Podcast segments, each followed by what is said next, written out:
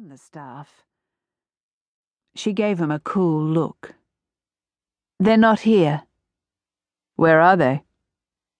Dubbo. There was a moment's pause. When will they be back? No idea. One brow lifted, a questioning light in his eyes. Are you always this helpful? Only when it's part of the job, she said, with a politeness that was nothing more than lip service. His jaw set. Look, I'm a friend of Linda and Hugh's, and. Her heart thudded. A. a friend? Yes, you and I went to boarding school together. Oh, I thought. She stopped.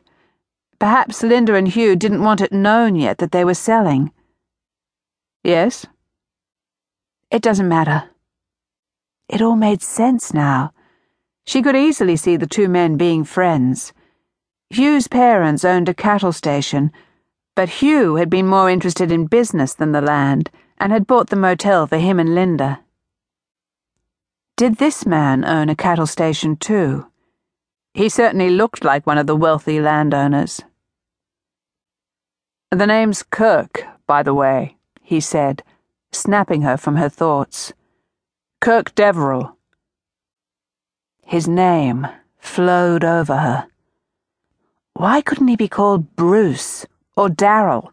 Something that didn't sound so masculine or make a woman think about him as a man. She let out a shaky breath. I'm Linda's cousin, Vanessa Hamilton. He paused as if putting the name to her face and liking what he saw. Then his eyes fell to her lips.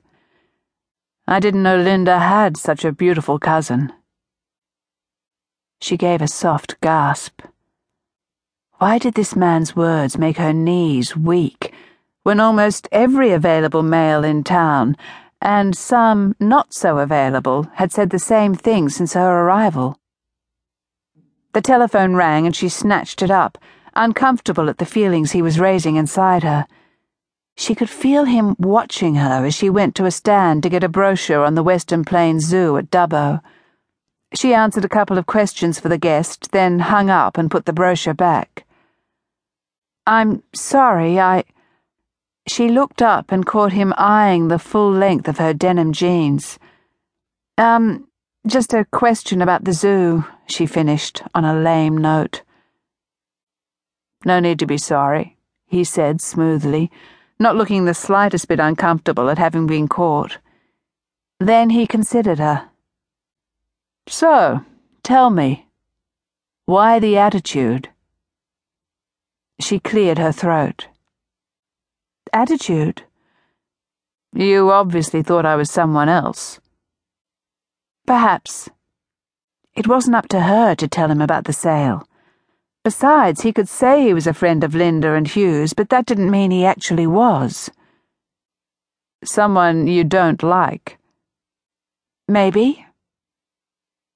You realize you owe me an apology, he pointed out. Yes, and he owed her an apology for the way he'd been looking at her. But did she want to go there? No way. Of course, there is a way you could make up for it, he said, a light in his eyes telling her this man was very experienced with women. She stiffened. Here it comes. One sexist remark, and she'd tie him to a tree for the dingoes to eat. Have dinner with me tomorrow night. Dinner? Her heart jumped in her chest. I can't. I mean, I can't desert Linda and Hugh then. It's going to be a big night for them. I'm helping out around the place, you see, and I. You only had to say no. Her reaction seemed to amuse him. I'm a big boy, I can take it. Vanessa didn't know whether to be relieved or irritated that he gave in so easily.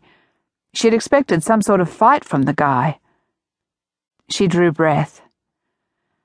Fine then. No, I don't want to have dinner with you tomorrow night. How about a rain check? She gave a startled laugh.